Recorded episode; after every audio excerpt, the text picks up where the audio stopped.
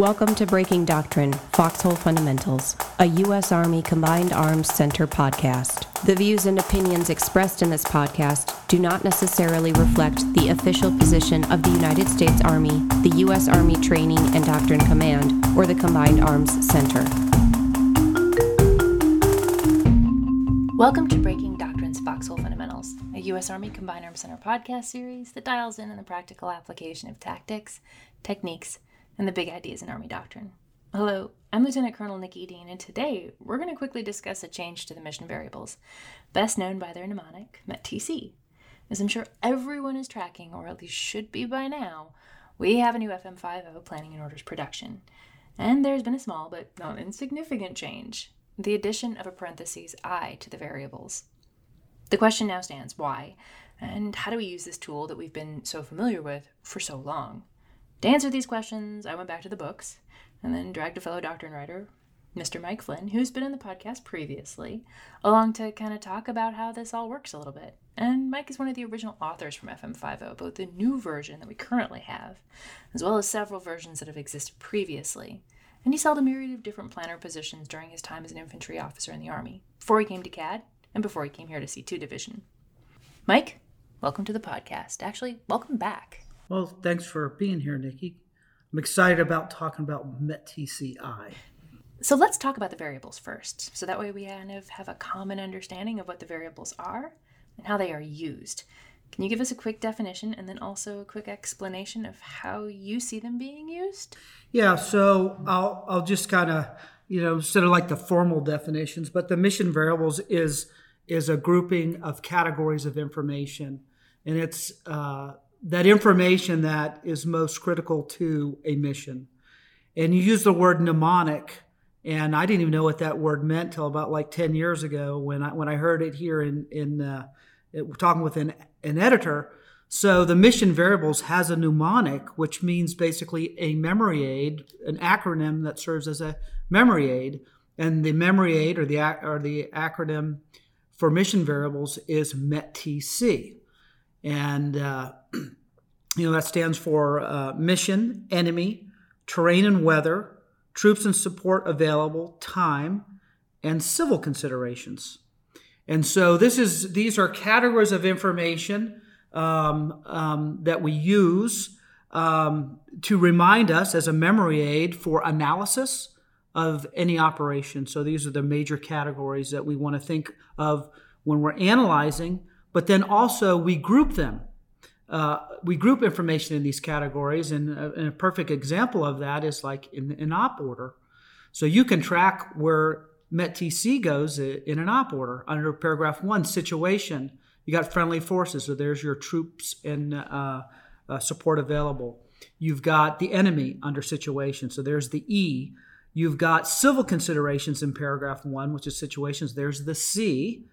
Paragraph two of the order is the mission statement. There's the M. Which one did I miss?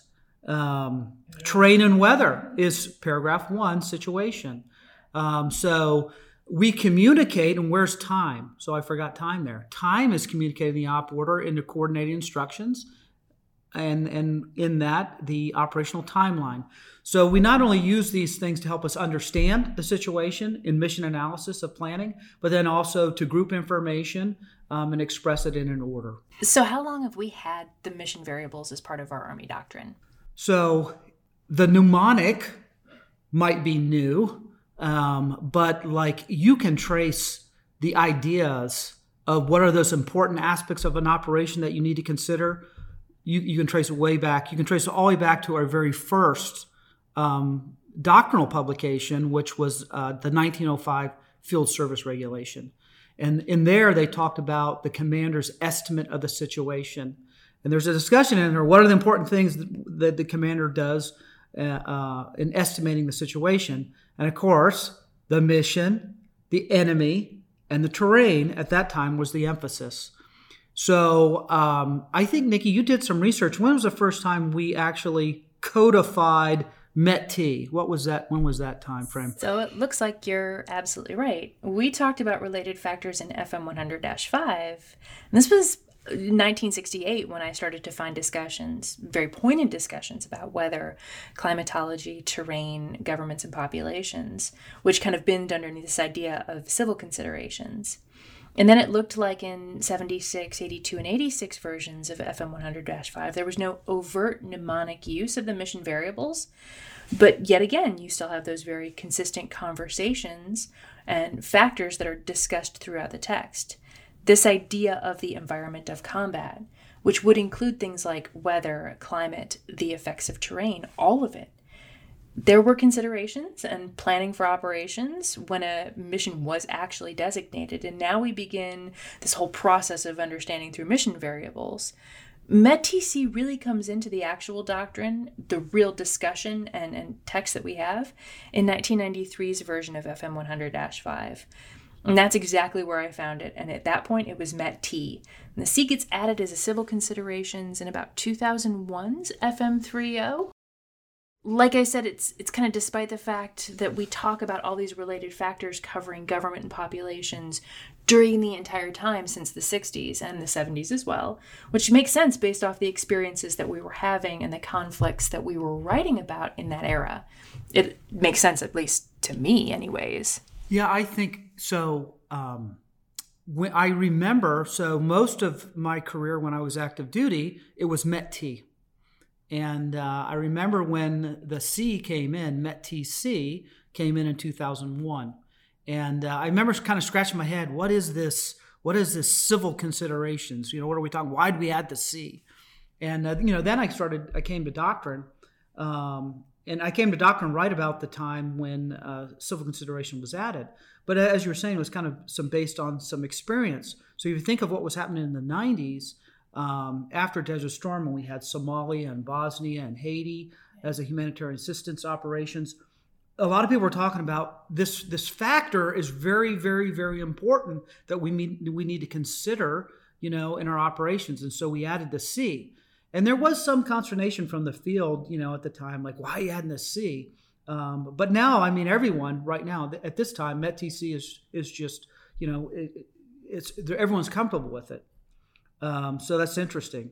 Um, adding the C there in 2001. Yeah, I can't but wonder when I was doing that reading and I was unpacking the timeline of how the mnemonic came to be. We were talking about these sort of considerations back then. And I know everybody now keeps saying, well, if we have to go to armed conflict, and the worst case of armed conflict is large scale combat operations, will civil considerations even be a thing anymore?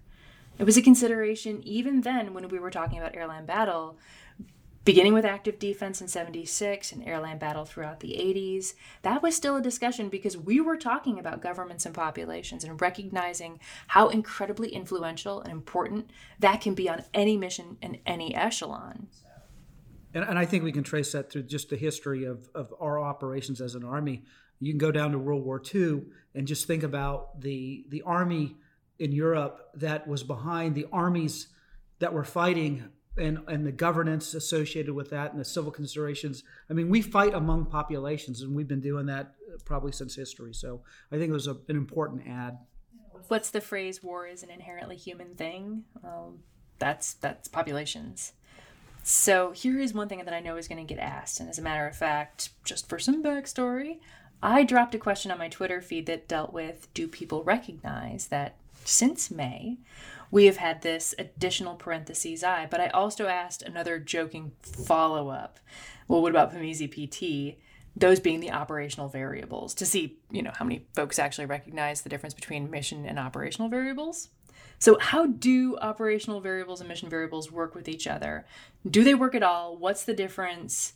Just so we can set that question aside we will deal with PMESII PT at another time frame. Sure. So we're going to come back to uh, the recent add of informational considerations of MET-TC and now why we added the parentheses I. So we'll come back to that. But first, as you just said, let's let's talk about what's the relationship of the operational variables with the mission variables. So just some quick history. So in 2006, Joint Doctrine JP30 introduced this idea of an operational environment. It formally introduced that idea and what they did to explain of how to uh, analyze an operational environment and describe it is they did it from a systems perspective and uh, that systems perspective was PMESII. um, and and help me out here running through it. Um, it's political, military, economic, social, information, infrastructure, physical environment, and of course, time. Right. So those last two things you meant, the PT. Now, when the Army, so Joint Doctrine did this in 2008, the FM 30 edition of, of 2008, um, it adopted the operational environment as a thing, um, but we added two variables physical environment and time to the other aspects of PMESII. And so those are the operational variables. So then the question is, what is the relationship? So first you got to start with, okay, what's the difference between what is an operational environment? And so the operational environment, um, and, and, I'm not going to read the definition verbatim, but it's basically all those conditions and circumstances that bear on a commander's decision. And so it an, an OE is not bounded. It's not an AO. It's not a boundary. It it, it, it, it helps you think through those things inside of your AO and things outside of your AO that could influence your decisions. And that's why the OE came in. So the Army adopted that as well. Um, and so basically, how we talk about the relationship now between the operational variables and the mission variables is initially, when you're starting to think about an operation, um, you can think about it through the lens of PMESII. And those provide some broad understandings of your operational uh, environment. But when you're assigned a mission, so now all of a sudden I actually am told to do something, and normally I'm associated with giving me an area in which to do it. I translate that information into the mission variables. And so you're using that information kind of that you may have been studying or a part of, and now we can focus it in onto the mission variables. And that would be METTC, and we're adding the I to that. Um, and everything is in relation those other things enemy troops terrain time is in relationship to the mission you were assigned. And so that's that translation happens between the operational mission variables. So real quick if you're listening and you really want to know more about how PMESII pt works you can go check out how do you analyze an oe and it's specifically in jp 2-01.3 or if you're on the army side and you want to focus solely on army doctrine you can use atp 2-01.3 both of which cover the idea of preparation of the battlefield and the analytics in that way. But now it's time to ask the real question. What is an informational consideration as we define it in fm50 which is going to be reinforced by the big book fm30 operations what is an informational consideration and how can we dig into this and apply it to the mission variables that we use? So, um, the Army for some, I mean, the Army for a long time has recognized um, that information um, is is absolutely valuable um, in everything we do, and and we can probably think of it as it's it's a resource, right? We collect information, we use information to understand. We, we pass information to direct. We use information to inform folks. We actually use information to influence folks too. And it's and, and, and so that's just on the friendly side. Well, the threat, the adversary, the enemy needs to do the exact same thing. And so if we can affect the enemy's ability to use, to inform, to collect, there's this struggle, and it's all around this idea of information. And so um, the Army has a long time thought about, but we're just trying to increase some emphasis. And so the FM30 is going to be produced, and it's going to be talking about a kind of a, a different way to think about the operational uh, the operational environment by three dimensions: the physical, human, and information dimensions. And that helps you kind of, you know, it helps you understand the OE through those three dimensions. Um, and and so as an emphasis part, we've added this term. 50 doesn't define it, but FM30 will define the term informational considerations. And I will read this definition, which is the human, informational, and physical aspects of an operational environment that affect how humans and automated systems uh, derive meaning from, use, act upon, or are impacted by information. So that's that category uh, informational considerations that we need to be thinking about from a friendly, a neutral, and a threat perspective. And we're going to have, uh, you know, so three, so 5.0 has introduced this. 3.0 is going to in- introduce the term, and then we're actually having a book that we're working on right now, which is ADP 313 Information Advantage, which is really going to talk about this in detail. So, when it comes to the mission variables themselves, what is the benefit of using this parentheses I as a tool to be able to analyze mission, enemy, terrain, and so forth under the lens of information, as opposed to making it its own variable or some other technique? So that was a so when we were thinking about this, this was a really big question or answer in our head, is because information is so pervasive, as kind of probably alluded to from what I just talked about. Um, if you made it its own variable by itself, it's probably going to be redundant with the other variables.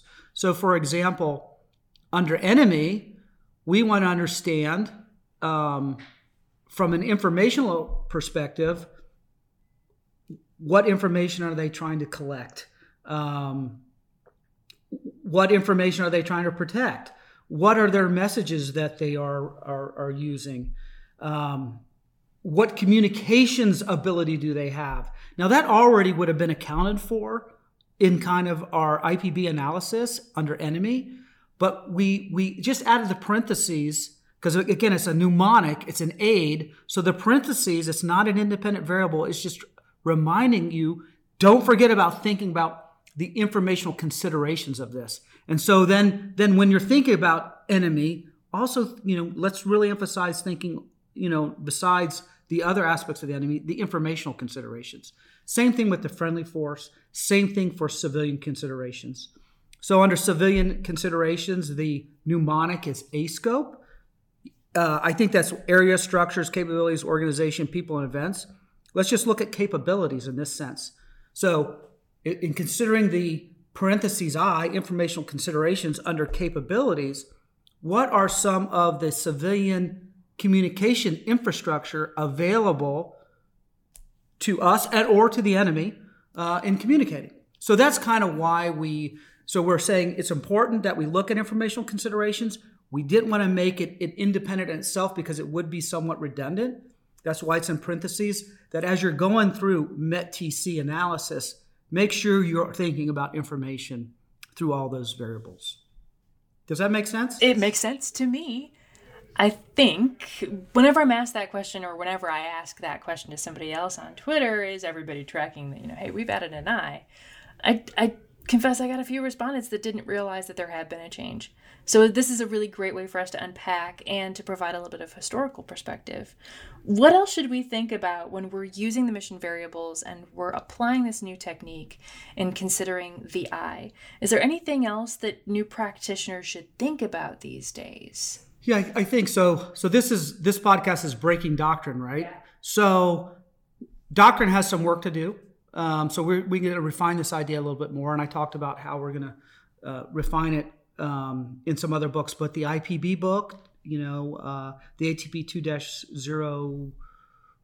1.3 I, I but the, the yeah the intel the, the ipb book um, we talked about information uh, advantage adp 313 we're working out. So there's several books that kind of need to refine this idea. But i would say a good start right now uh, is in the new fm50 uh, army planning and orders production which we just published. I think it's annex a which is the operational mission variables. And inside of that after we talk about this parentheses i and informational considerations we actually have a chart of example. It's just a quick reference and examples of how one would look at informational considerations in respect to the mission, in respect to enemy, troops, terrain, etc. So that is a very good start. Folks could could look at um, as we continue to evolve this doctrine. Well, and it wasn't just that; it was also that we proposed a few questions in the book. And I don't want to call it red teaming or a red teaming approach, but we literally asked ourselves, "Hey, what are some questions that you'd want to ask yourself or ask throughout the planning process? And those were included as well, much kind of on the same construct as using the mission and variables as an organization tool. So the content itself is only two pages and it doesn't take too long to read, but I think it provides all planners, especially the future ones who might be down at the college right now, with a great tool to start with. And then, obviously, like with all doctrine, providing feedback is a really useful way for us to know if we need to keep writing and keep publishing this way. If something needs to change, we want to know from the people who are using this process during both planning and for training, and as well as planning at the schoolhouse. I think that should cover it for Doctrinal Short. Well, thank you so much for coming. And just as we've said before, definitions of mission and operational variables are established in ADP 101, and this is the Doctrine Primer. That's where we really start to see what those things are, but when it comes down to it, there's a much richer understanding that you can get from other books that are out there. When it comes to putting mission variables and context for Army operations, my first stop is always FM50 Planning and Orders Production. And Mike is exactly right. It's Appendix A, which provides the excellent set of examples, questions to help commanders and staffs unpack, visualize information, and then also put it into a relationship to METTC as well as other Army considerations and other Army doctrine. It's available for download right now at the Army Publishing Directorate website. Our production today here at Breaking Doctrine and Foxhole Fundamentals is coordinated by Mr. Ted Crisco, and our editing and sound is provided by Captain Wyatt Harper. Foxhole Fundamentals is part of a special series of our original Breaking Doctrine podcast. If you enjoyed today's episode, please consider subscribing to Breaking Doctrine. And you can also follow us on Facebook and Twitter at U.S. Army Doctrine for updates from the Combined Arms Doctrine Directorate. Finally, the views and opinions expressed in this podcast do not necessarily reflect the official position of the United States Army, the U.S. Army Training and Doctrine Command, or the Combined Arms Center. I'm Lieutenant Colonel Nikki Dean, and this has been Breaking Doctrines Foxhole Fundamentals.